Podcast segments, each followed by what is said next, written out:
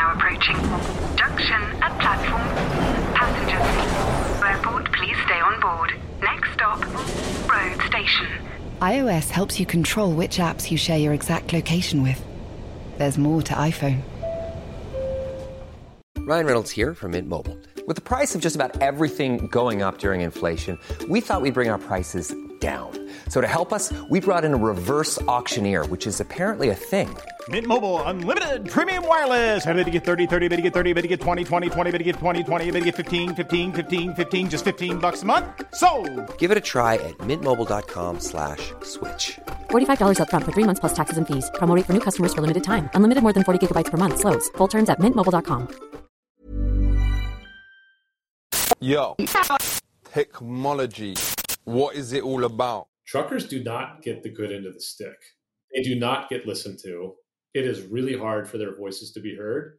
And in this case, you know, there's a lot of like, yeah, you guys go convert. The market will figure it out. And these truckers are saying, well, where's all the infrastructure? And there isn't.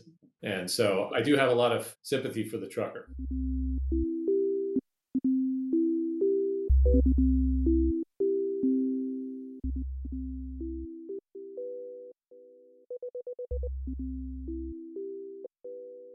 Hello and welcome to Danny in the Valley, your weekly dispatch from behind the scenes and inside the minds of the top people in tech this week. I'm going to start you off with a pop quiz. Do you know what drayage is? The word is drayage. I'm guessing most of you, apart from those card carrying transport nerds, have no idea. Uh, so, drayage and as you'll soon see, I even got the pronunciation wrong when I start talking about it on the pod.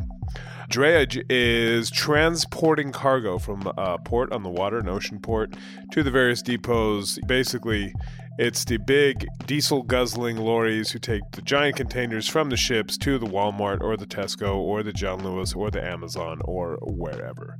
And drayage is a disaster.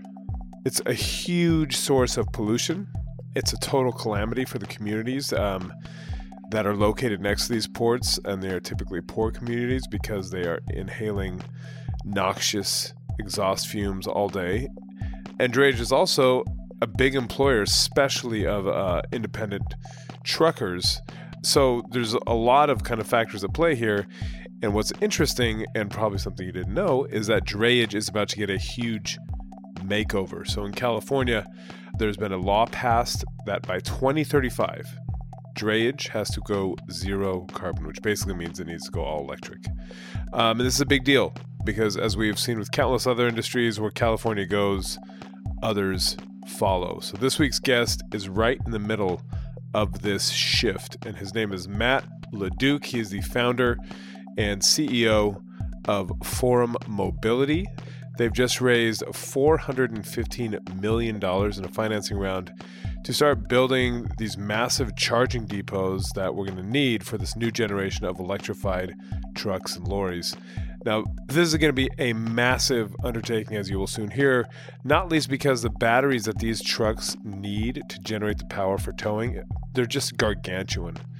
And to charge them, that alone is going to require a massive revamp of the electricity grid and the generation base and it needs to start happening now, very, very soon, given how long these infrastructure changes require to actually happen. So, Matt is very eloquent about why drayage, despite I admit sounding super boring, is actually really right in the middle of a hornet's nest of issues that get stirred up when we start talking about doing the really hard work of greening big, heavy polluting industries.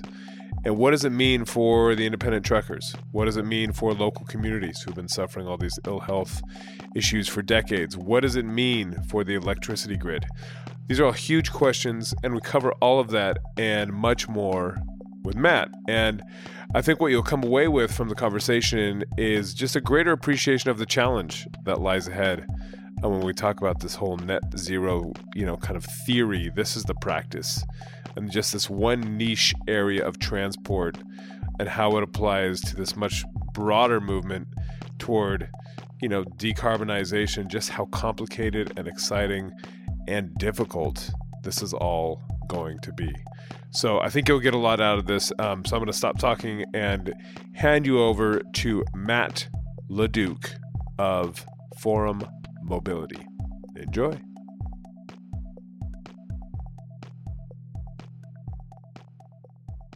So I was on your website and there's pictures of trucks. And then there's a word, drayage. I think I'm saying that right, which makes me think of dressage, which is, you know, the event with horse dancing. But you don't do dressage. But I don't imagine most people know what drayage is. So maybe we should start there. Yeah, drayage is definitely not dressage. Oh, is it drayage? Oh, it sounds so much better when I said drayage yeah, it's like fragile. Um, but uh, no, it's it's just drayage.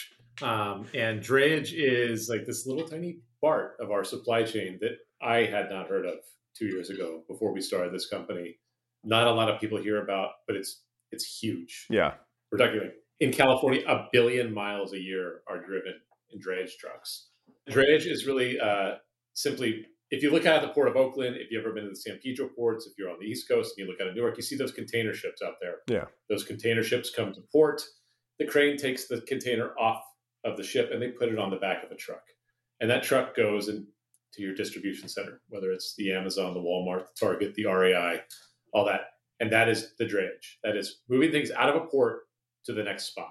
And it's immense. I mean, it's, you know, a couple hundred million gallons of diesel are gobbled up in the trucks every year. And it's why there's been a lot of focus on cleaning it up. But that's drayage in a nutshell. That leads perfectly to the next question is, is like you you mentioned there's a lot of uh, focus on cleaning it up. Again, I think it's not something that a lot of people think about when they think about supply chains, but what is happening in that world because a billion miles, hundreds of millions of gallons of diesel sounds a lot, but in terms of like, I don't know, the CO2 footprint. I don't know if there's numbers around that, and also what is happening in terms of the efforts, certainly in California, the US, and I don't even know if that's happening in the UK, Europe, and beyond.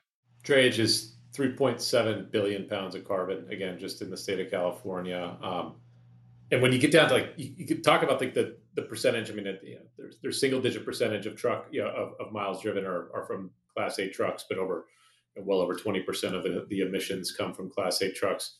Why drayage really, really matters is that just think about a port. Trucks get choked through these communities that are adjacent to these ports. And, and, and what is being done is that if you live in West Oakland, if you live in Wilmington, California, these are the places where you have double the risk of having cancer, double the risk mm. of having asthma. It's what happens when you have, in the case of Oakland, seven, 8,000 trucks a day driving by your house or in the case of Wilmington, 20 to 25,000 trucks a day and into the Southern California port complexes. Those are the numbers that give us a lot of meaning to our mission at Forum in terms of how do we do this? Like, how, how do we take these combustion trucks off and put electric trucks on? That's also why the governor in California put an executive order out that by 2035, all drayage needs to be zero emission. And there's a bunch of steps, a yearly step in between that mandates thousands of trucks convert to zero emission every single year. But it's really that local. I mean, like carbon is a worldly problem. Yeah. But it's really these port adjacent communities, which is why there's this focus in the environmental justice that they deserve in terms of the air quality um, mm. in those communities. Well, yeah, but that's what struck me when you're talking is it's obviously everybody's trying to abate CO2 in every which way, but it sounds like especially this is a very real acute local component basically for anybody living next or kind of close to a port anywhere in the world i would imagine every port has this like it yeah. has where all the ships come on and it has there's the warehouses on the other end in our neighborhood it's it's livermore it's tracy it's yeah. manteca in southern california it's it's rialto yeah to every port there is a distribution center and if you live along that corridor you are bearing some brunt of many many many thousands of trucks going by. In our case, it's, it's the 880, 238, 580 corridor here in the Bay Area. But it's it's you think about that; those trucks are all moving 50 to 60 miles, which is, by the way, it's also why drayage is such a great thing to electrify. Is that these are trucks that go relatively short distances back and forth, spend a lot of time in traffic, and they spend a lot of time idling. It sets up really, really well to transition them from from a combustion engine to an electric vehicle Whereas like an over the road truck that drives four or 500 miles a, day from Fresno to Oregon, it's a little bit harder. Can you just briefly describe what exactly Forum is trying to do? You mentioned kind of electrifying. I mean, what what does that actually look like? When did you start the company? Kind of where are you in that whole process? Yeah, I'll kind of take you back a little bit. I've I started as a installer in renewables 20 years ago. What were you installing? I was installing solar panels on the Moscone Center in San Francisco. Was the very first time I, okay. Uh, I was installing the old Arco panels and Sanyo HIT 190s for the old school solar. Like those are the very first panels. And eventually, construction management, project management ended up running distributed energy for a company called NextEra for a long time. And NextEra, for those for don't know, hey, that's I mean they're one of the biggest, if not the biggest, solar installer. Is that right? Yeah, it's the largest owner of wind and solar in the world. It's an incredible company, and, and we, my group, the Distributed Energy Group, we were the largest owner of distributed assets in the world. We ended up with two billion dollars of distributed assets in the holdco that we started. It's also where I saw the electrification. We were always asked to, mm-hmm. what are we going to do next? What are we going to do next? And every single year it came to electrification for me. And when I think about those very first days of installing solar panels and the disparate nature of the market then with solar, it's really, really akin to what happens today in the electrification market. You have OEMs creating, being developers, you have developers being EPCs, you have OEMs being developers and EPCs, you have incentives from all these different pots all over the place. It's a lot like solar was in 2003, 4, 5. Well, I was going to say, so if we could go back to that time, yeah, like 20 years ago, my immediate question is why would anybody install solar, right? Because I imagine it was far less efficient and way more expensive than it is now. When you look at what has happened historically in places like California, especially, but West Coast, blue states, if you will, is the states have created programs to marry that capital cost with an incentive. And that's what's happening in drayage today. That's what was happening back in the day. In mm the rebate that you got from the California Energy Commission in 2005, the amount on a per watt basis is five or six X what it would actually cost to install the entire system today. Wow. So the rebates were disproportionately larger. Right. And then eventually they just went away. Right, because it was nascent back then. There was no economies of scale. It hadn't been industrialized in China and other places, et cetera. Exactly.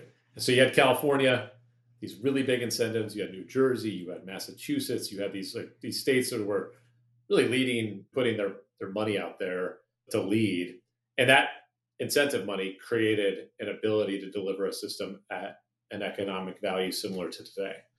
And now California did all that work, and you know all these other states did all this work, and then now you have the largest solar states in the world are places like Texas and Oklahoma, which have no incentives, but they're really, really well suited. So it worked it worked. I mean, the money the money came in, it, it took all the risk out, it created the supply chain, and now we have an industry that is pretty self sufficient for for large part. Right. It was kind of like if you throw money at it, they will come, or if you fund it, they will come, kind of thing. Yeah, which is very similar to what's happening in electrification now. Exactly. So what is happening now? Because when I think, obviously, we're out here in California, electric cars, you're starting to see them all over the place in a way that's noticeable even from two years ago uh, or three years ago. So it feels like electric cars are starting to really take off. I have yet to see a single truck that is very obviously electric. It might be, but it just feels like that's much earlier on. And also, it feels like the power required to tow a heavy thing is an entirely different prospect than just, you know, your passenger vehicle. Is that right? Yeah, you are right. I mean, there are not that many. I think there was 45 at the beginning of 2022 on the road. Oh, dude. So you're like really early. You're like real early. yeah. Yeah. There's going to be hundreds this year. We've got five. We've got three different OEMs. We've got the fifth truck here in a couple months, but we got four running in and out of the port of Long Beach and Los Angeles now. And there's more showing up every day. Um, there's going to have to be under the the Air Resource Board mandates, there's going to have to be thousands of these on the road, even starting next year. And so it's a totally different thing. You're right, though. I mean, like your car battery, if you're in a Tesla, I mean, you're talking 80 80-ish kilowatt hours. The Nikola truck has 750 kilowatt hours, and the Volvo trucks have 560 kilowatt hours. So it is, it is a much much different thing. But the good news is it's actually the same thing. It's like from a chemistry standpoint, Right. these are pretty tried and true. I mean, you have CATL type, you know, batteries which have been put into billions and billions of dollars of energy storage projects. Like it's it's a readily available, financeable chemistry. Even though it's kind of like bleeding edge tech this in some Yeah. ways, it's also really, really well established. Like we don't have technology risk like a lot of new ventures do.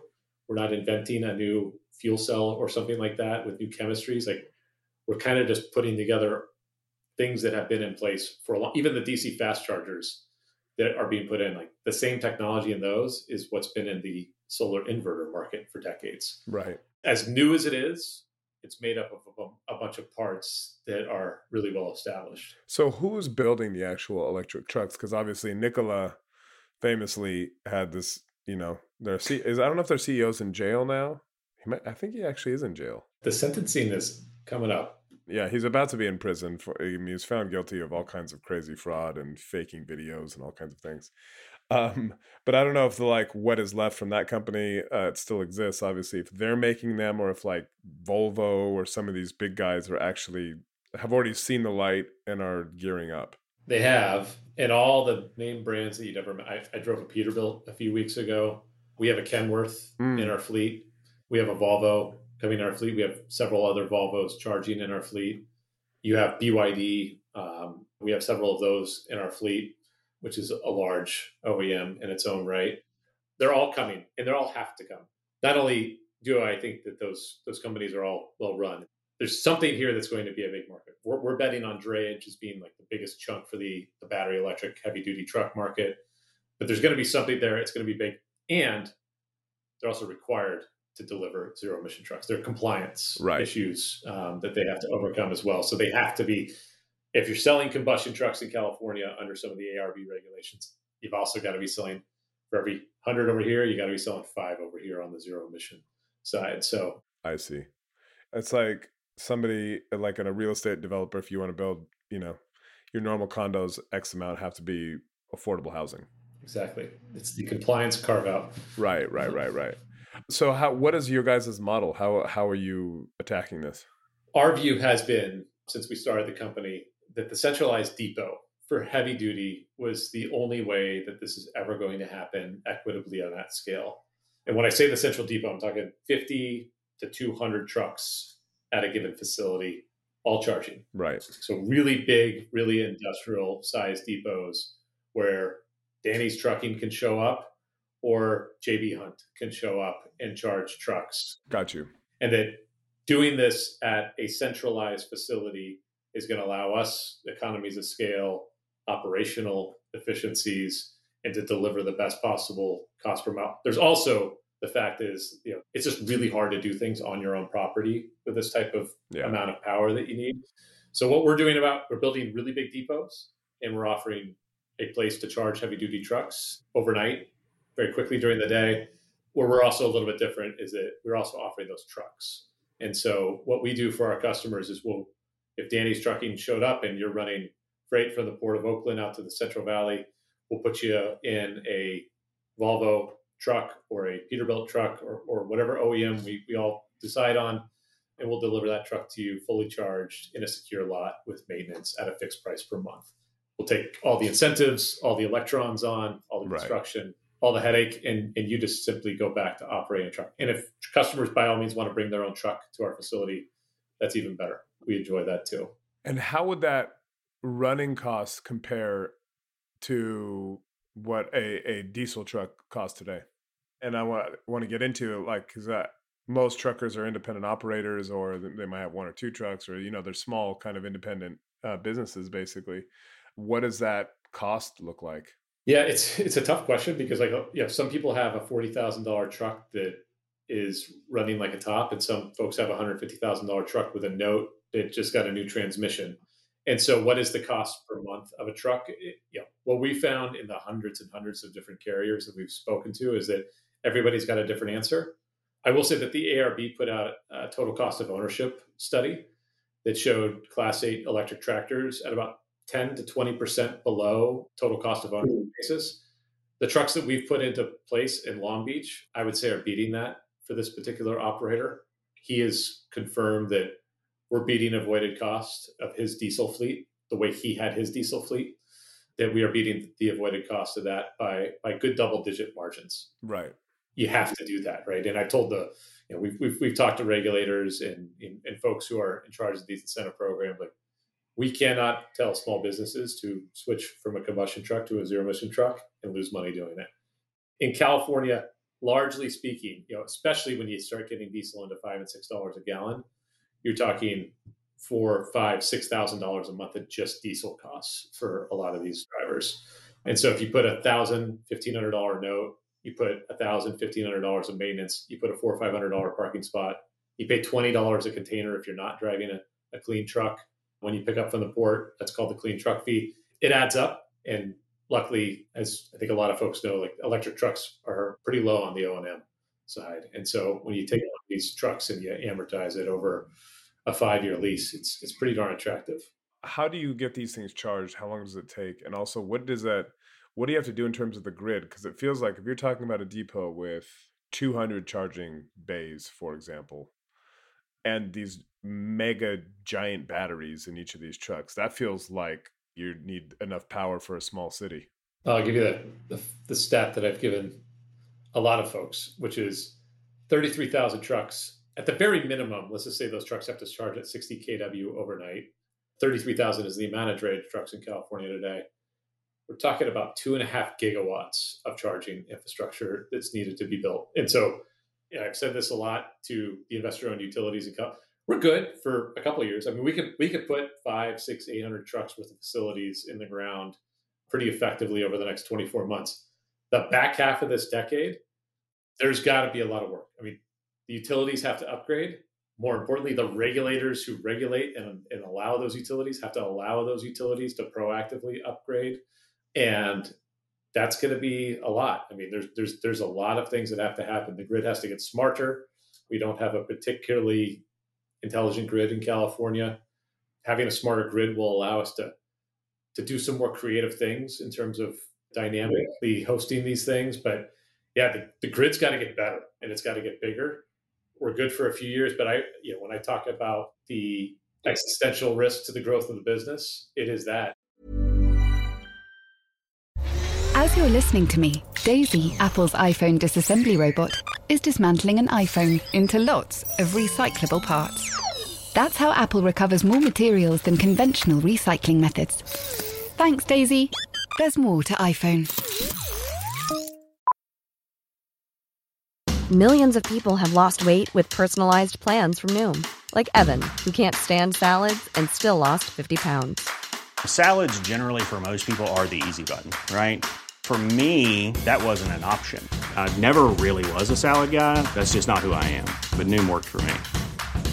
Get your personalized plan today at Noom.com. Real Noom user compensated to provide their story. In four weeks, the typical Noom user can expect to lose one to two pounds per week. Individual results may vary.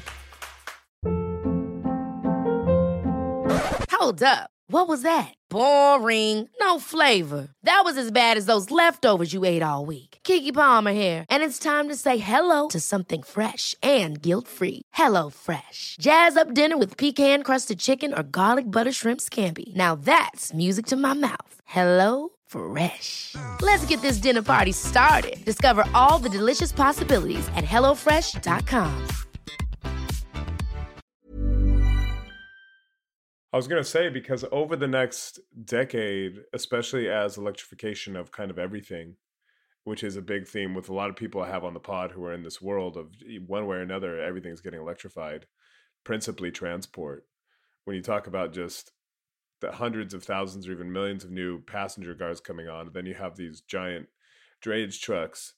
That feels like we're quickly approaching kind of a critical moment unless thing, some big things start moving now. Because back in the day, I used to cover energy. I know how long it takes to build a power plant. It's not an overnight thing. You know, it's many, many years. It feels like that's uh, potentially a very big deal. Yeah. When I was at NextEra, we used to talk about that it took a day to get a permit in Oklahoma, a week to get a permit in Texas, in 10 years to get a permit in California.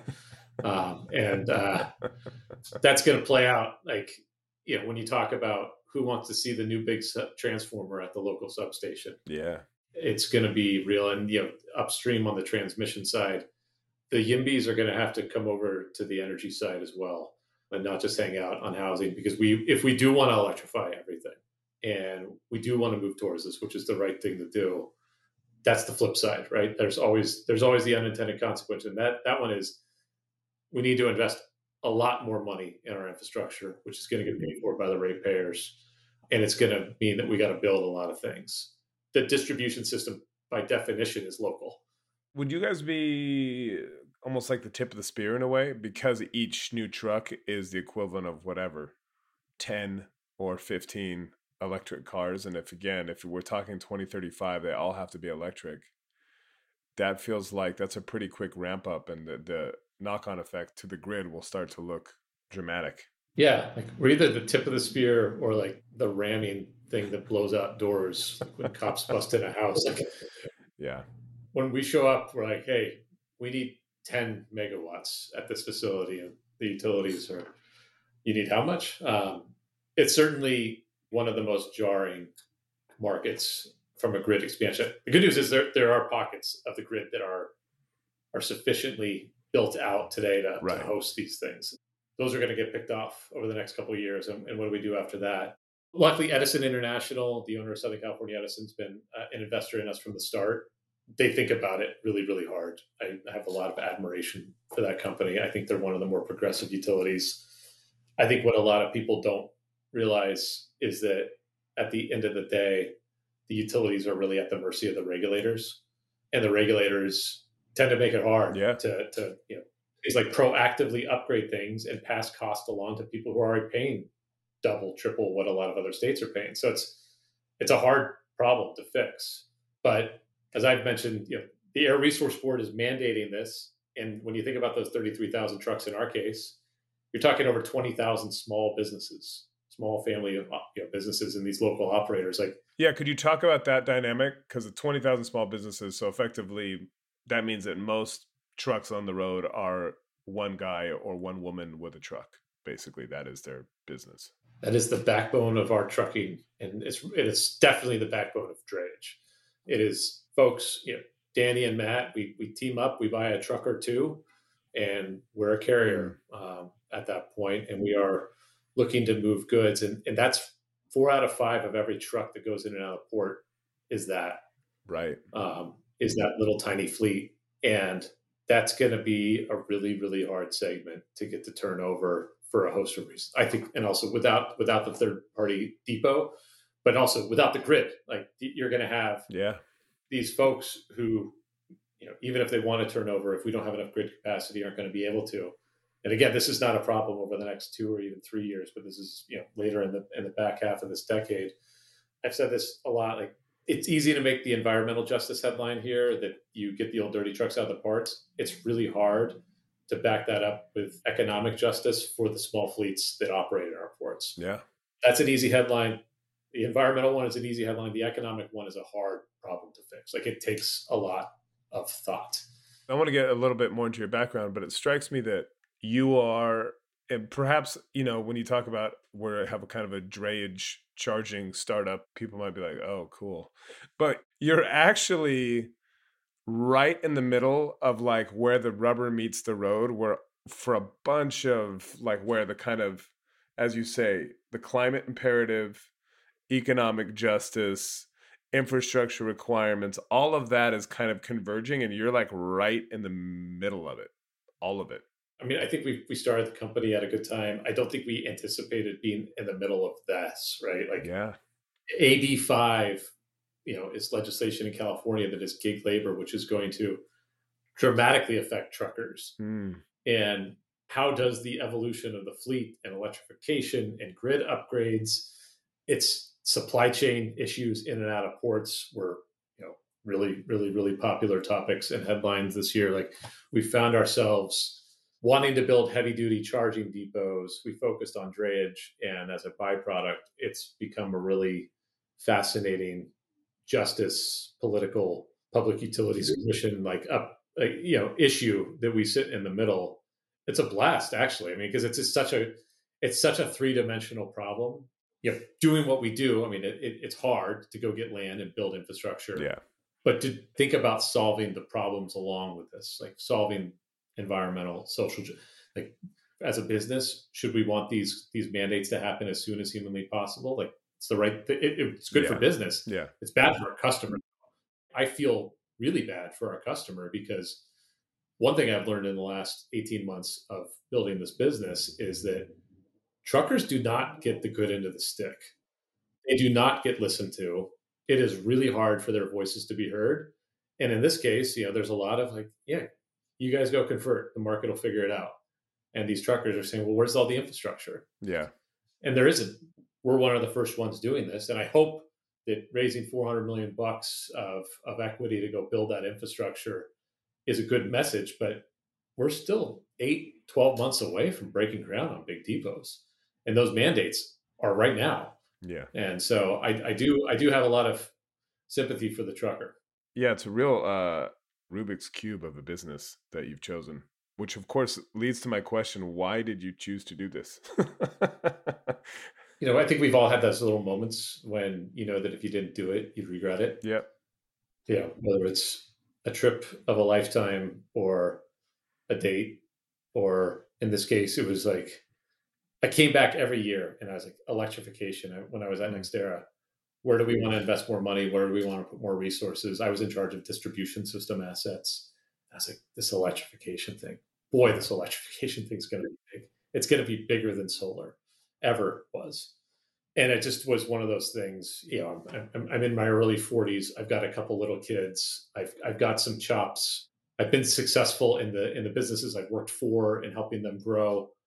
When the hell am i ever going to do this? And will i regret not doing this? And so and i was lucky to find partners that are equally ambitious. Like you know i have great partners in the business who also are our game to take a, a big leap and go for it. And you know we put a good amount of our own money into the business before we we raised a dime of venture money. And i'm really happy i did it. I all the doubts that somebody has like i left a pretty cush corporate job. Yeah. i've never done anything entrepreneurial. And uh yeah really wrestled like with the whole decision I was gonna say, was there kind of like a like an effort moment, like where you're like, you know what? There was there like a thing that kind of pushed you over the line, or was it just kind of you just became undeniable over time? you ever read that book the the alchemist Yes. it's one of those books I feel like you get like uh, a lot of people get a lot of different things from. But what I took away from that book is that there's these little moments in your life, and the world tells you which way to go, Mhm. and if you follow those, you tend to live a pretty good life. I kept having those with this show up. Right. Like somebody would come out of the blue and say, "Hey, we want to look at electrification. Depot, can you help us out?" Hmm. We get approached by an infrastructure fund that we're working with for something else. Like it just kept appearing. The universe was was dropping little breadcrumbs. And I was like, I got it. okay, I got it. Like, leave me alone. we'll, we'll start the company. And it was something, you know, that just had that we had to do. You've got two young kids. Was your wife on board, or was because like these things are not? It's not just you're starting a business; you're changing your life. Yeah, my wife couldn't have been more on board. I heard this like somebody like explain somebody is like there's like a deep keel in the boat. Like I am better than I used to be, but can go up and down. Um, Right, I right, can- right. I can run hot and cold, and my partner in life, Kelly, is is the person who just is steady, like steady and a rock. And she, I revere her like in in, in many ways. She believes in me a lot, and yeah, I, I also don't think that we have a lot of expectations of of our lifestyle or wealth, like personally. And so it was one of those things where her thing was like, "Hey, we're already doing better than our folks were. Like, what's the worst could happen? Go get a job." Yeah, yeah. And so she's involved every single evening in Forum Mobility's business in some way, shape, or form. She's she's always there, always talking about it. Right. Yeah, she wrote the content for our website at first. So Oh, she cool. did that. Where are you from? I was born in Oakland, born in Montclair. Just up the road from me right now. My old man, um, who passed years ago, was a, a Berkeley class 69 guy. So I was born in a bathtub in Oakland. Um, and uh, and then we moved to Santa Rosa when I was eight. Yeah. Um, my dad was a union foreman. My brother's a pipe fitter in the union. Um, I worked heavy equipment, so we were pretty uh, trades oriented family. Yeah. Um, yeah, just been a Bay Area guy my whole life. Got a job at Powerlight back in 2003, putting solar panels in. Um, went to college in Hawaii, but came back to the Bay Area. Nice. What did you study? Technically, geography is my degree. Um, I played baseball for the University of Hawaii, so I was focused on athletics uh, largely. I mean, Hence the technically geography. I was like, what does that mean? yeah, it's it's a degree. I mean, I guess I, I figured out some things about azimuth and the world that came into handy uh, with solar, but it was a degree that I got um, while going to the university. I, I, actually got out of out of college there and, and hooked up with a construction company in Oahu for a little while, and before coming back to the mainland and Right. getting a job in solar. And the solar thing was great because I, I, I always wanted to do construction. It, it was it was what I knew, what we knew, and I just remember hearing about solar. And same thing, kind of like back to the alchemist, like, wow, like I can build and you can do something that's really good. yeah. And that seems like a great combo. So I was pretty obsessed with getting any job they would give me at Powerlight. Right, right. So you've just raised a whole boatload of money, and the company is about two years old. About 20 months old at this point. 20 we, months old. We went five five one of 2021 is when we first made Forum Mobility official. So now that you've raised this money, you're up and running, and you know got some funding. What's the plan? He so said we raised a great Series A. We raised 15 million in Series A. We raised seven and a half at our seed, and that's our corporate money. But we also raised this 400 million dollar joint venture facility in partnership with CBRE and Homecoming Capital as well. It was a 100 million dollar participant in that, and it's a great structure because what what we are doing now is we need to go execute and build, which is the fun part of the job um, versus the fundraising Yeah.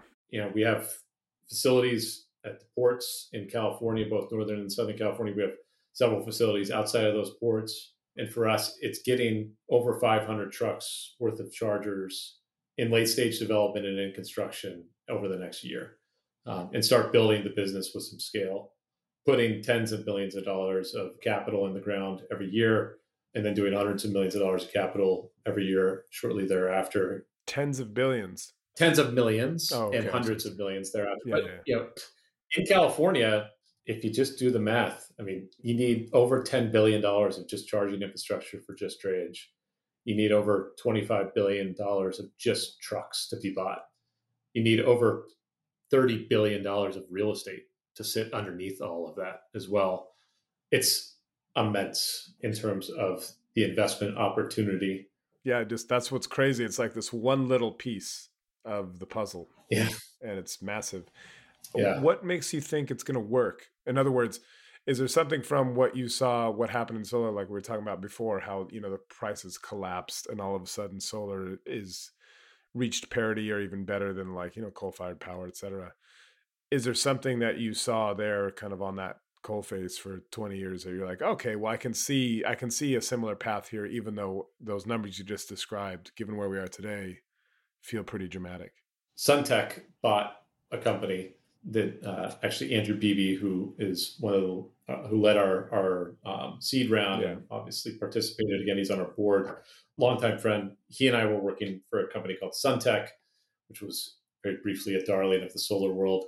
And uh, I just remember like, going to China back in 2006 and seven and seeing what was being built and seeing the polysilicon, the polycrystalline manufacturing capabilities, and just seeing going to Wuxi, China, and just being like pointed down the block and see, like, see all those cranes.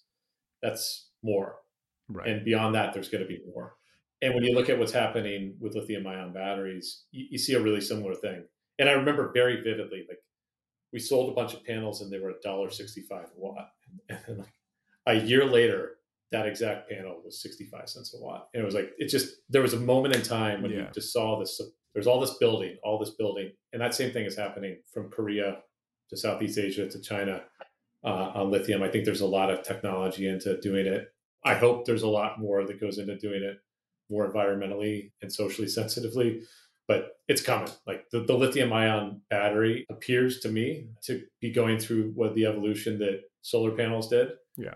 And now you have, I mean, I remember the very first panels that we bought for the Google project were four and a half dollars a watt. And now you can buy panels for under 40 cents a watt, a fraction of the cost. And when that happens with batteries, it won't even be close anymore. Um, we're not going to be talking about the difference between a diesel and electric truck. Yeah, yeah, it'll be clear. But your challenge is, uh, as you mentioned earlier, of this kind of Rubik's cube element of like dealing with putting steel on the ground in communities, getting more electrons generated, probably eventually by nuclear, but obviously solar, uh, maybe even fossil fuels. Who knows how this goes? But like, there's still a lot of pieces of that jigsaw that are completely a mystery right now or unresolved. And that's one component about running this business now that is, I think a lot of startups have this. Like, I believe wholeheartedly in our team, in our business model. I would love to go build everything. I mean, it's, it's also in our nature. go get as much as we can and build it. We've got to make sure that we are we're building something where there is a market. We're going to have to build out ahead of the market a little bit by the nature of this being new, but we need to do that in a way that is financially responsible as a company. So that's going to be my daily, weekly battle for a while is how hard to accelerate and when to do that yeah. is is going to be a lot of like you said it, there's a there's policy there's supply chain there's incentive structure. There are so many things that go into when do we go from you know warp speed to plaid like in terms of the velocity of the business. Over these past 20 months was there ever a moment where you're like mm, this is a bad idea or this is not going to work or maybe i'm going to go back and just get a job no. It's going to work. The model is sound. As a first time ceo there's definitely been moments where you look in the mirror and say am i the right one for this like, am i doing this right and is that around people management i'll be super personal about this like we went through a fundraise. We got term sheets. Some of them work didn't work out. Obviously, the one with CBRE worked out excessively well. You have good weeks and you have bad weeks. When you combine that with a small growing family and the pressures of life, like sometimes you just have to go for a little bit of a walk and shake yourself. Um, yeah. I think the one thing that I had was like, this is a good business model. Like what we are doing will unequivocally be successful we will be good at it. I think a lot of it came down to me becoming this um, as a CEO and just having to get through some of those those things. Like I'm really good at some things and I'm not really good at others. And I think as anybody who's I think one of the hard things about becoming a CEO is that for a long time, like I was a really good project manager and I was a really good senior project manager. I was a really good head of construction. And then I became a really good developer. And all of a sudden, I don't know about California labor laws, raising money, dealing with every last component of setting up a payroll. Usually you become the boss because you're really good at the job that you're managing. Yeah, yeah. That changes, right? At a lot of levels, not just the CEO level. But I think for me, it was coming to grips with it, which I have. I, th- I think that we've gotten the business and, and there's a lot of things there. But I think that just starting a company, taking people on, making the promise that they're going to be employed here for a long time, raising the money, raising a family, it can sit heavy on your chest from time to time. Yeah, especially with the little kids, and that has a whole new wrinkle to. Oh, it's more than a wrinkle, especially when you're talking about very small kids and lack of sleep and just early parenting. It's a lot. it's a lot.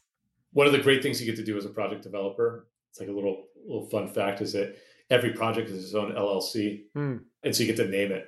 And so we always tried to come up with like clever names that like there was a project it was in new mexico we called it buena vista NextEra because everybody thought it was it was just because we really got hammered at the buena vista one night in san francisco and we decided to name the project and so it's a fun thing that you get to do when you're developers name your projects and so i named our oakland project is fm adeline um, which is named after my daughter oh cool uh, these are the types of projects you want named after your kids oh one thing before i let you go i've what i forgot to ask California is doing this, and often what California leads, the world follows in terms, especially around regulations and environment stuff.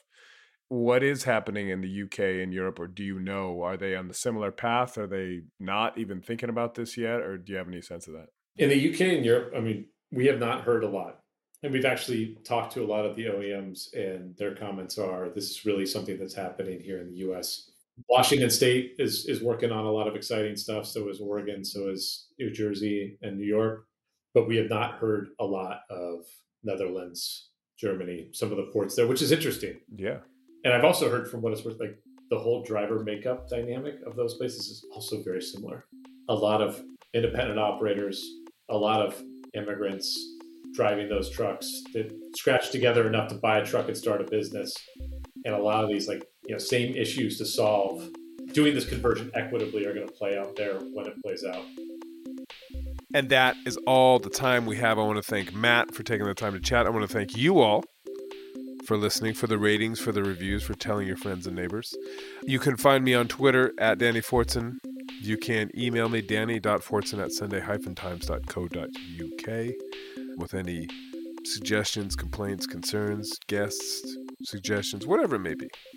And that is it for me this week. I'll be writing about probably AI because I've been writing a lot about that. And stay tuned. we we have a few AI guests coming up. It's been a little hard to pin people down because these are crazy times in the whole AI world, but we do have some very interesting folks coming on the docket. So keep your eye out for that. In the meantime, stay safe, stay sane, and we'll talk to you very soon. Bye bye.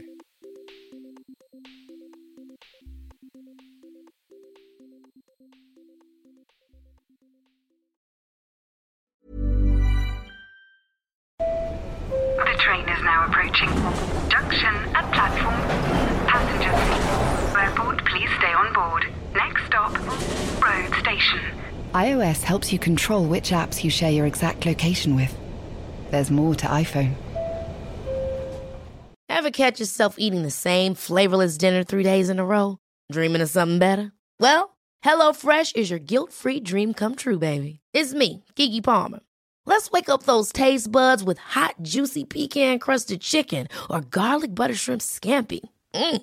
Hello Fresh. Stop dreaming of all the delicious possibilities and dig in at HelloFresh.com. Let's get this dinner party started.